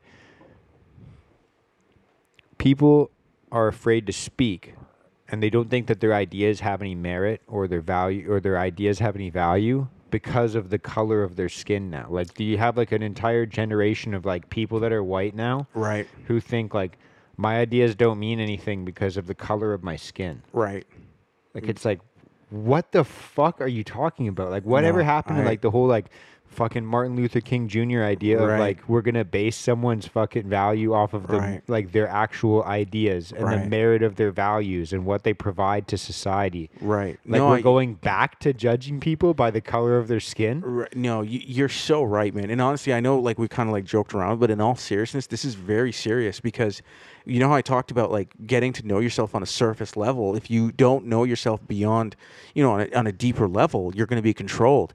And what is more surface level than the color of someone's skin? It's literally hasn't even penetrated your body yet. Like it's just you are. It's on the surface. You're your eyes are literally analyzing a certain pigment and a frequency of your brain in, to translate what it looks like. What is more surface level than the color of your skin? Nothing. Nothing. And if you're going to base someone's entire existence because of that, like you have to go look in the mirror. You know, it's not about what society and the structure and the system is.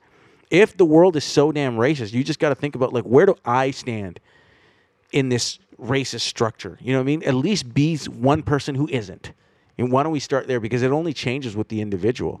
It, it, it actually is quite serious. And I think that if people don't slow down on this, it could get really, really like look how look how far it's come already. You know, people are losing jobs, people like careers, and because certain opinions that they hold. I'm gonna lose my fucking podcast. Right. and I tell you, with this whole racism thing, man, honestly, people who are not white, they're also racist as shit. They, re- you guys don't hear those conversations in private. you, don't because Because whiteies. yeah, you guys have everyone. Everyone's racist within their own little group. Like you got non-white people thinking the white people go into you know whatever white people do, whatever you guys are we doing. go camping and yeah, shit. camping, freaking holding s'mores with your hockey stick, right? Yeah, and yeah, just that's talking the kind of fires right? we have. Yeah, and then just talking about like talking about people who are not white in a negative sense. They think that's what racism is. It's just I I honestly I can't imagine that people actually do this. Take time out of their day to talk about talk shit about a particular group of people. Every time I have a conversation, someone has a problem, they talk about individuals.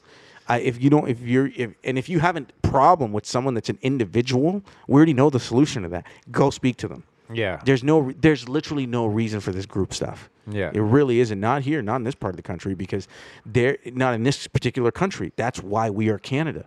There is racism around the world, yes, you know what I mean. And within other cultures, there's parts of the world that still have slaves.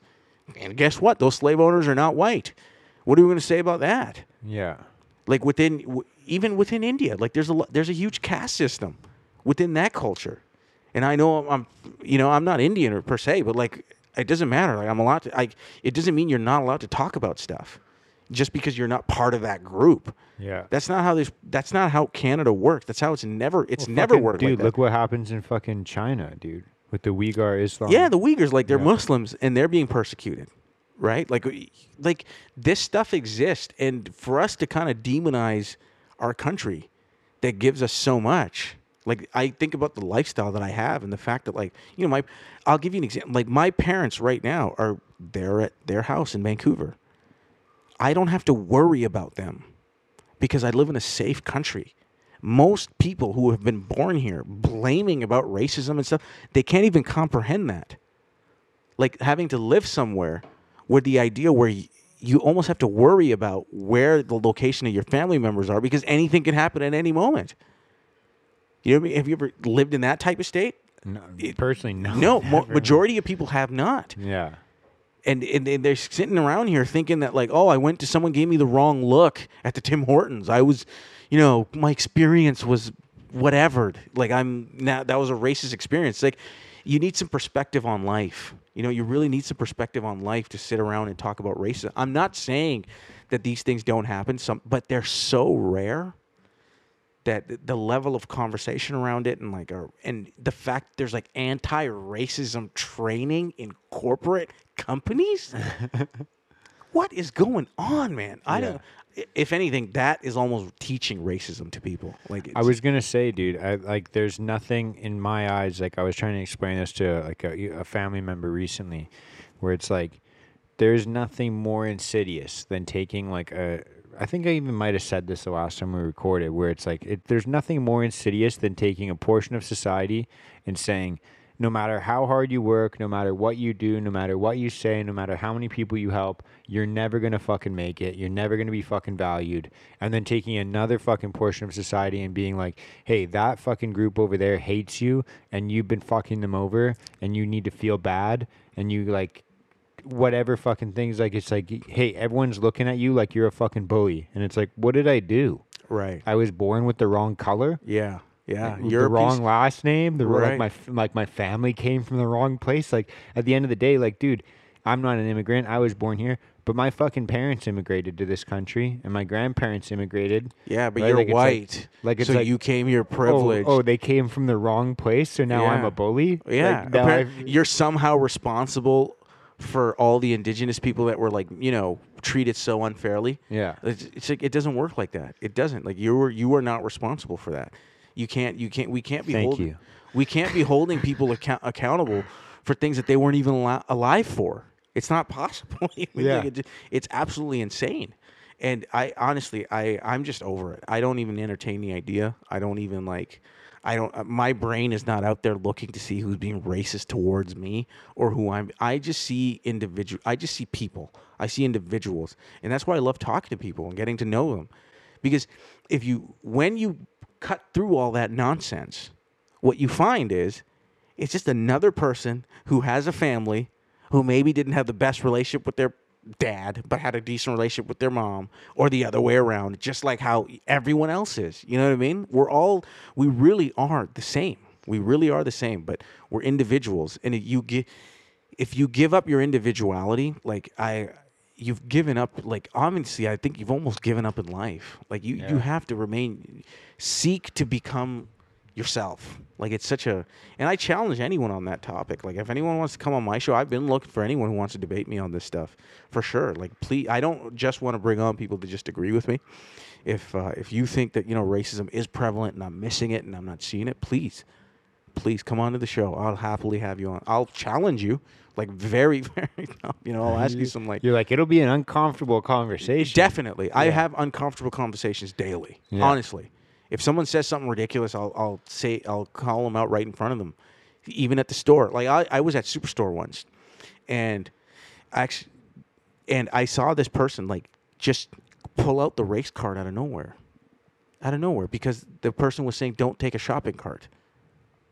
And I'm just like that person, if they didn't watch their local news or whatever in terms of what's happening, they would have never thought.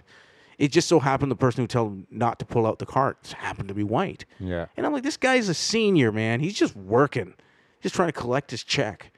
And this racism thing is just another way for people to bicker and fight with each other when it really doesn't, it barely exist. Dude, the funny thing is, is like the same people you're talking about that that are so like, um, like deeply rooted in this kind of ideology where like the, the it's like a systematic fucking racism uh, hierarchy. It's like, where did this message come from? Yeah, you really got to ask yourself that. eh? Where did this message come from?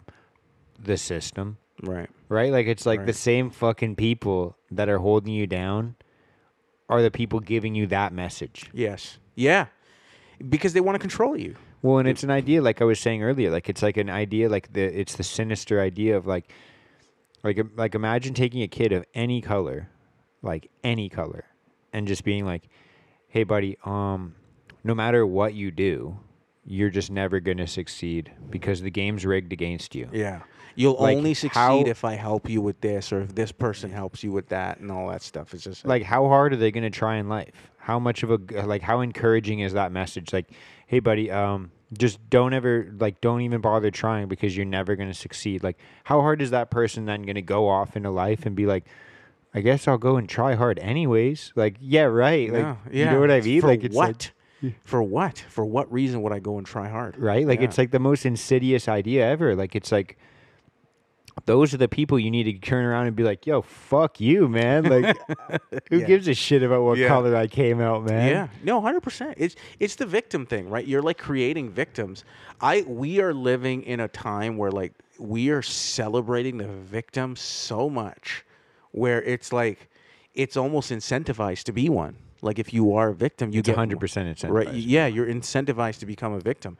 I even like ten years ago, like when I was in high school, I thought that. Do you do you remember the whole pink shirt thing for bullying? Yeah. I thought that was stupid then. Like, why would you, like, gaining attention around bullying? Listen, I understand. I was bullied. I was bullied my first day of high school. You know what I mean? I didn't have any friends, and some kid just threw a rock at, the back of my head. You know, it hurt, but I couldn't fight back or anything. I just, I literally took it like a bitch and walked home for lunch. And I did not want to come back to school that day because it was high school. All my, I didn't, I didn't make any new friends right away. It was like the first week. Bullying exists, right? It, it's never going to go away. I've always believed that instead of trying to highlight and change the bully because they're like uh, telling you're bad or whatever for your, it's like why don't we encourage and empower the victim bullying? Why don't we talk about how for them to be mentally tougher, physically stronger? You know what I mean? And come out of this shell because the group can't always be around for this person to protect them. That person will eventually have to stand up for themselves. And if we don't teach them that, and we're always telling them, oh, you know, the pink shirt group, we wear pink shirts every year, once a year, to like, you know, stand up to bullying, and no one's standing for shit. You know, Yeah. just it's just like it's just this like event that's every everyone's taking place. But because I t- uh, the people who are being bullied, none of them have benefit from people wearing pink shirts but they do benefit if you tell them, hey, you don't have to take this. You don't have to be, you know, you don't have to be bullied. You can stand up to yourself. They, you can go around and develop. If we, well, how about we like incentivize self-esteem for a second? Yeah. You think that might help? You know what I mean? Yeah. I, I don't know. These are my views. I honestly, I'm a big proponent of personal responsibility.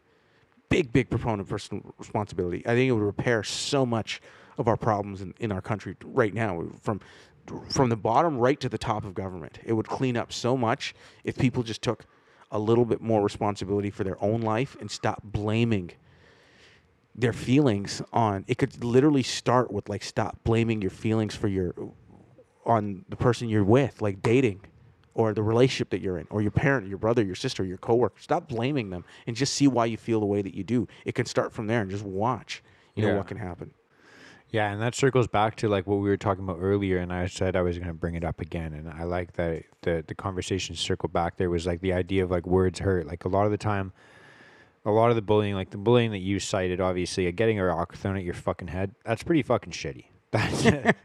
I'll be honest, bro. Like, if I got a fucking rock thrown at my head, I'd probably be like, "Yo, fuck this place."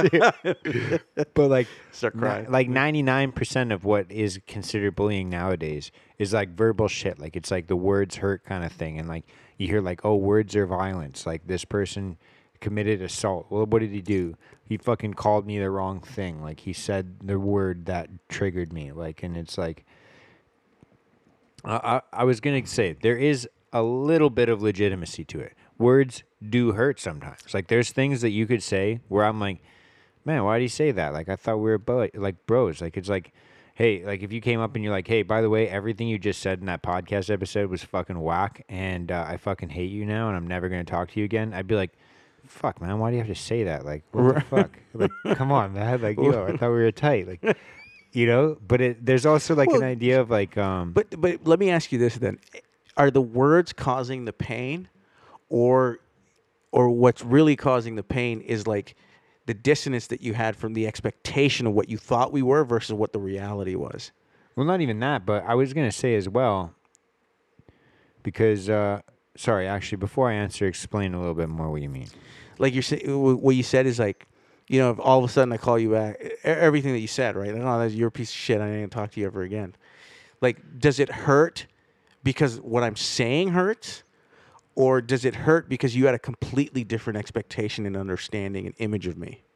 Yeah, yeah, yeah, and it's like, man, you were so chill on camera, and now all of a sudden this, Right, yeah. right. And in that case, if this does happen to somebody, honestly, I would tell you count that as joy. That is a joyful moment in your life because somebody exposed that they're a fucking hypocrite and they're a piece of shit and they can't be clear and they're a complete like you know deceiving person. Yeah. It shouldn't hurt you at all. You know what I mean? That's what I would say. You know what I mean? But it but I can understand like initially we are like, "Oh shit, you know?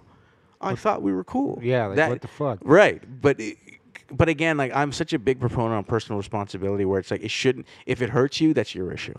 the other side of it too is like um and and this comes down to like the whole like fat shaming shit as well and where it's like if someone uh, the other thing i was going to say is like if you said something like that like you're like hey by the way everything you just said on that episode was completely whack and i completely disagree with you you sounded like a fucking idiot you shouldn't air that episode and i'm never fucking coming to chill with you again I would never say that. I know. Just I'm- for the record. I'm just saying, like hypothetically, then I would like Right. at first be hurt, and then I'd probably go back and listen to the episode and be like, "What did I say that was fucking whack? What did I?" s-" And then there's like a personal growth aspect to it where it's like, maybe some of the shit that I said was fucked up. You know, like maybe I wasn't right. Maybe there, you know, there's these, there's this idea of like.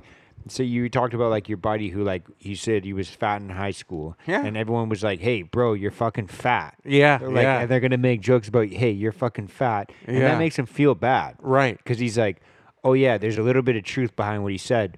Do you think that guy? Maybe he is, but do you think that guy is still fucking fat? He I'm might gonna, be. I'm gonna get, I'm gonna end that story with a happy ending. He's in some of the best fucking shape out of all my friends. He's to this day. And I'm I didn't saying. even know that shit when I saying. said that. I'm just saying. I'm just saying he would. He actually and he made the turnaround real quick, like right after high school. and why do you think that is? I, you know, I'm just saying. I'm not a per- listen. I'm not saying that bullying is good, but we need bullies. No, Yeah, but it's like, do you know what I mean? Like, it's Yeah, like, it's like, 100%. dude, like, sometimes it's okay to have somebody fucking say something because it's like, dude, why don't you fucking take their ammunition away? Like, hey, if they said this thing and Right. it fucking bothers you, and let's all be Right. real, if it fucking bothers you, like, there's two types of things you can get bullied for. There's the shit that you can control, and there's the shit that you can't control. Right. If you make fun of me because, like, like, hey, oh, your fucking parents are on welfare, or you live in fucking public housing, whatever. Like, it's like, I mean, there's not really much I can do about that other than make sure I'm not in public housing later on in life. yeah, that was a big driver for me in life. It really was. Well, there you go. There's Yeah. another fucking beautiful example. Absolutely. But it's but like- in the moment, you just fire right back. You just be have some self esteem, fire right back. No one's perfect. Every bully has their freaking holes too. You know what I mean? Yeah, yeah. It- But then there's the shit that you can control. Like it's like Absolutely. if I fucking wear this shirt and you're like, "Yo, you wore a fucking shirt with pineapples on it," I could be like, "Oh, I just maybe shouldn't wear a fucking shirt with pineapples on it." Right. You know what I mean? Like it's like there's the shit that you can control. If it really bothers you it- and you feel self conscious about it, fucking change it. it's the most basic level of self-reflection. Like when someone calls you something, contemplating whether they're tr- whether it's true or not is not a terrible thing. You know what I mean? I think the, these days, like with the victim, with the celebrating the victim, it's like whatever they're bullied on, like we immediately need to take what they said that they the bully said was negative and turn it into some sort of positive. It's like no, sometimes what they're saying to you is actually a detrimental thing in your life. You know what I mean? Like the, the overweight or like being, you know, unhealthy. I got called titties at a pool when I was a kid. See that? Listen, And man. after that, I'm like, I'm gonna go hit the fucking gym. there you, you didn't see. It's, it, now, today we'd encourage you to get a sports bra. Or a bikini. yeah, like, you know, in your in your pigment white body of yours. No, I'm but, no, I'm totally with you on that, man. Honestly, it's just I'm so for s- teaching individuals self-esteem in all, in all seriousness. Like you know, in all seriousness, like if we teach the victim self-esteem versus that their bully is a terrible human being, and you're a better person for not doing that, it's a because when you tell someone who's being bullied that the person who's bullying you is just a piece of shit and they're going to be like that their whole life they're just unhappy like what are you creating in society? You know what i mean? Like that person because guess what? Believe it or not bullies actually turn out they turn around too they end up being great people i've been bullied i have bullied i have been on the wrong side of it sometimes where i wish i didn't say say something you know what i mean but Hundred percent. we've all been there. It's just part of life. And to jump into these moments of life and try to, you know, dissect each moment micromanage all of it, it's as if telling individuals like, hey, you're too stupid to kind of know how to navigate and understand life. So join this group. They'll protect you. They'll guide you. It's like, you know what? Fuck you and your group. You- I'm just sick of it. I don't know. I'm just a big proponent of individuality and self responsibility. I think people because and then if a group forms out of that, that's fine. You know what I mean? We're we're obviously like we're humans. We are social beings. That will happen. But if you're wanting to formulate a group so it can serve a purpose versus like individuals who are purposeful and come together, like that's it's a very two very different things. And one is much more powerful than the other, I think. The Yeah. other one just has a large intimidation factor. They don't really change much. Yeah. Yeah, and I think as well, like the other thing to look at there, it's like, and dude, I'm no fucking Buddha. Like, I'm not like the fucking most relaxed fucking person. I just have a picture of Yeah. I was gonna say it's not what this picture suggests. I here, just I just have the painting, man. But um, you know, like when you see someone that is bullying someone else, like it's like, dude, only hurt people hurt people. You know what I mean? Like someone's Yeah. got to be pretty fucked up in the head Yeah. to like purposely go out and be like, I'm gonna fucking make someone feel like shit today. right because they want you to match their feeling. Right. It's misery needs company. It's classic cliche. Yeah. You know, so you say all sorts of things. But it's like, it's it, it's one thing to be like, yo, fuck that guy. He's a piece of shit. He he always has been a piece of shit. He always will be a piece of shit. And it's like, sometimes like nowadays, especially like I'm trying to remind myself a lot more. It's like I look at that person. I'm like, man, who hurt you? Like, what the fuck? Right, what right. happened to you, man? Yeah. Like, that's Yeah. a broken person. Yeah, and it, sometimes it could be terrible things. It really can be. It could be terrible things that they that they went through, and you know, there's a lot of there's a lot of people going through all sorts of things, and we just got to be a little bit more mindful that even the bully that's doing terrible things or saying terrible things, it's like everyone we're we're all the same. We're no better. You know what I mean? Just because you had a better hand, and you know, in life, and someone ends up being a dick for a little while, like people can change. People can change, and we have to give them the opportunity to do so. And we don't give them that opportunity if we're like just gonna demonize them for existing. You know what I mean? Just for and playing victim. Playing victim is like I don't know. Me growing up, man, that was the weak thing to do. You know, like when I used to play around with my brother, like we would like push each other. We'd play fight, and if you got hurt a little bit, like you don't cry and go tell. You know what I mean? You fucking hide it. Yeah, like- you you're man, didn't like fucking hit. right? I remember I threw my brother once. I picked him up. We were really we were kids. I picked him up and I threw him on the bed, and he ended up landing.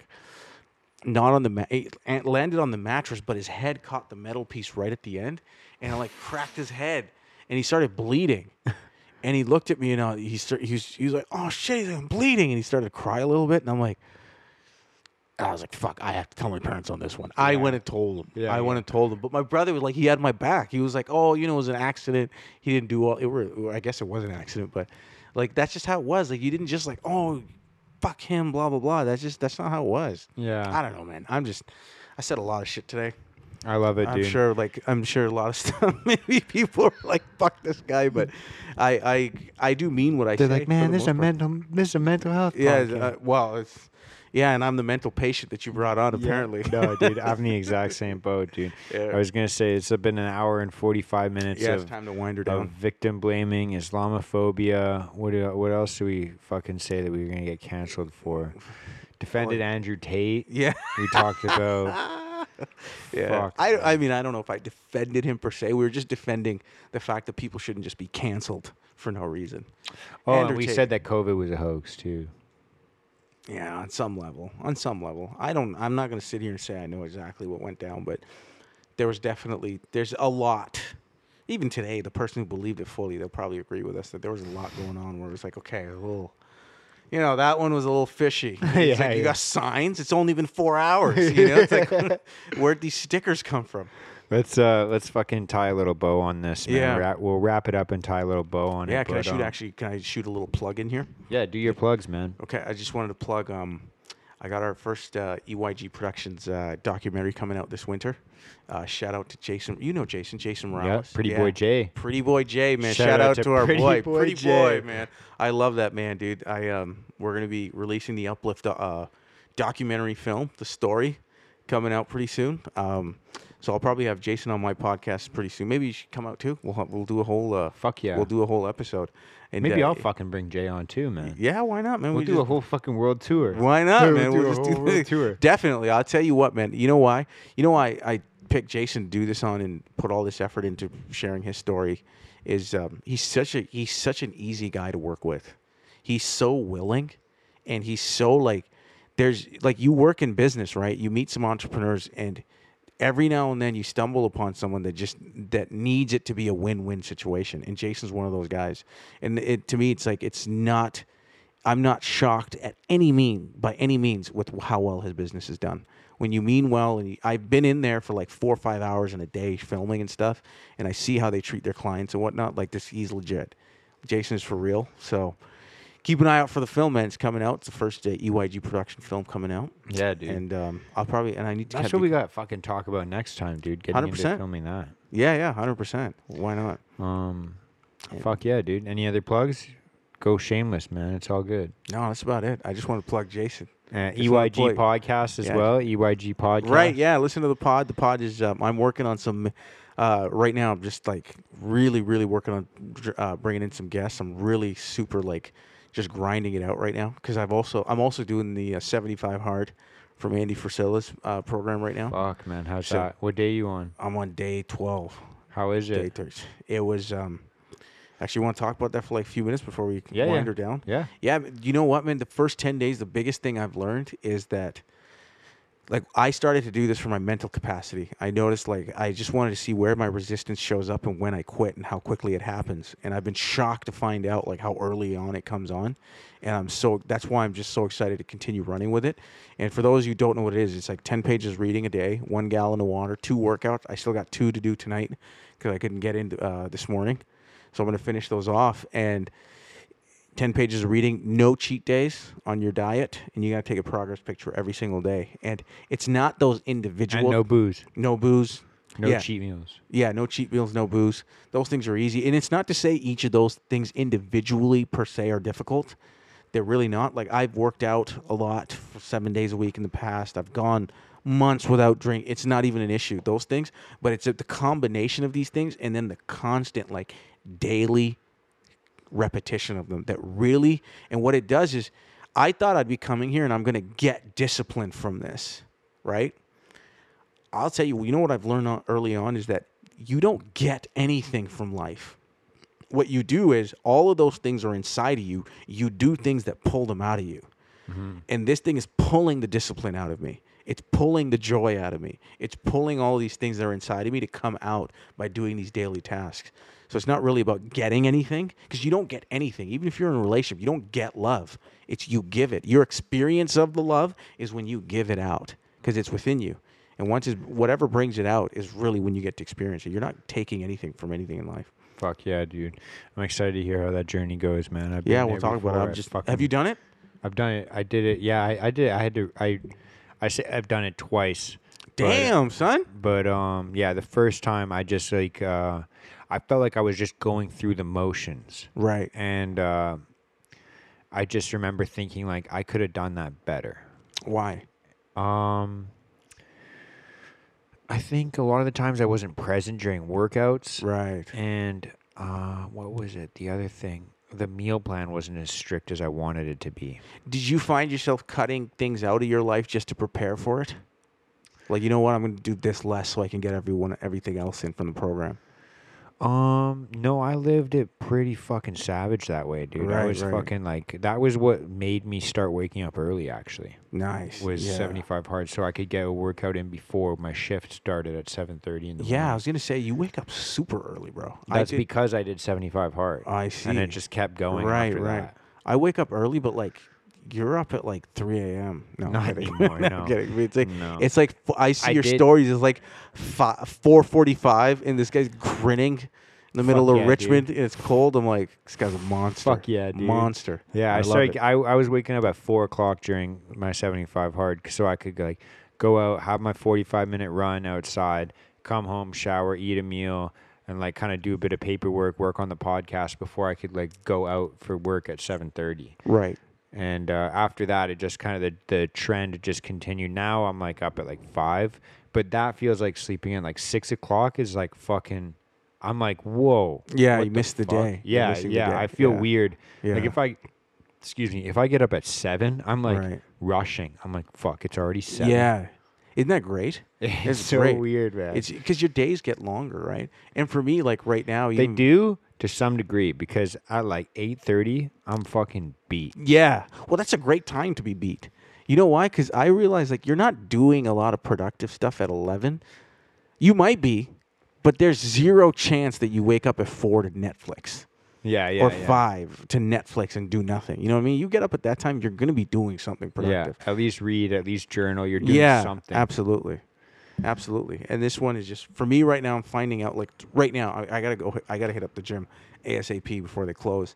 But I know if I wasn't on 75 hard, I wouldn't make it to the gym tonight because I'd be like, you know what, man, I've I've had a long day. Like I've been up since six, had a long day at work, rushed out here doing all this Did the two-hour podcast. Yeah, exactly. yeah. But but when you're on a program like it's just it pulls more out of you. It's constantly like it's just like I'm not gonna lie, I'm not looking forward to it.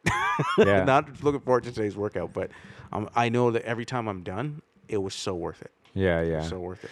All right, man. All let's, right, man. let's wrap Let's this up. I was gonna say, um, for anybody that was offended today, we're very sorry, but uh, we are not improve- sorry. Fuck you. go. I was gonna say, go and improve yourself, but no, Uh, sorry. fuck yeah. Um, thank you so much, man, for coming out here. Thank you guys for listening to this. Thank No, you guys uh, for fucking existing in this world. Um, that's all I got. I fucking love you all. Love you, bro. hey man, thank you so much for having me again, man. I appreciate it. Honestly, with all my crazy antics, bringing me on, it takes some courage to have a Fuck crazy yeah, fuck like me on your show. Dude, so we're gonna have a round three soon. Thank you guys so 100%. much. Yeah, Much have love and peace out, motherfuckers. yes, sir.